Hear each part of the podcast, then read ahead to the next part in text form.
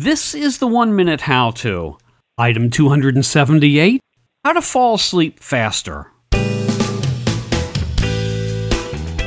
Hello, everyone. This is George, your host. On this show, we've got Mark Stibich, and he's going to explain to us how to fall asleep faster.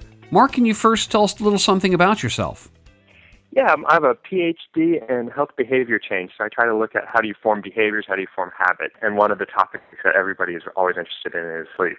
I do presentations, I work with clients, and I work with companies to help them make changes, and sleep is always the most popular. Okay, if you're ready, then you've got 60 seconds. Okay, here goes.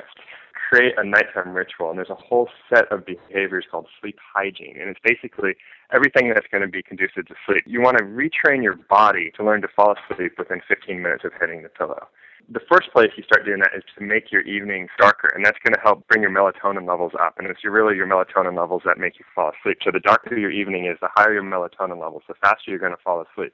About 30 minutes before going to bed, turn down the lights, turn off the computer, turn off the TV, and just make it dark in your house and move as if you were very tired. Brush your teeth slowly, don't talk on the phone, don't have any high energy conversations. And then when you get to bed, lay there for 15 minutes. And if you don't fall asleep in that first 15 minutes, this is going to seem completely counterintuitive, but if you don't fall asleep, you want to get up and just do something calm and relaxing for 15 minutes and try again. And the first night you do this, it might take you two or three cycles.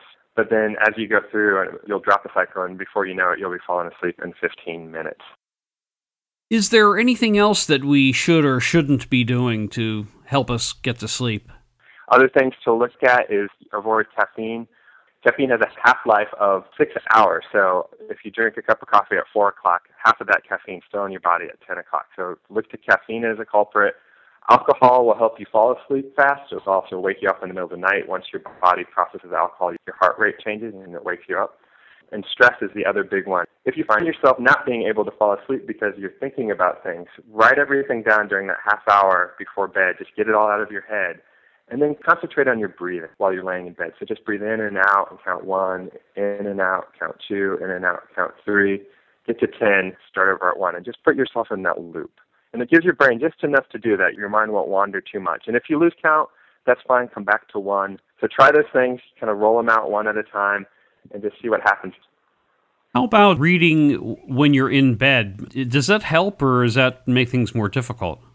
That's making things more difficult. You want to retrain yourself that bed is for sleep and you can do one other thing in there. But don't read in bed and don't watch TV in bed, conditioning your body to lay awake in bed. And you really just don't want that to happen. Okay, Mark, is there anything else you'd like to talk about? You can find these tips and a lot of other tips on healthy aging and longevity. I write for about.com and the site is longevity.about.com, and you can go there and search on sleep, and you can find a list of tips and a summary of what I've said, and just kind of all the information you might need there. Okay, and I'll have a link to that in the one minute howto.com show notes. Fantastic. Mark, thanks a lot. I appreciate it.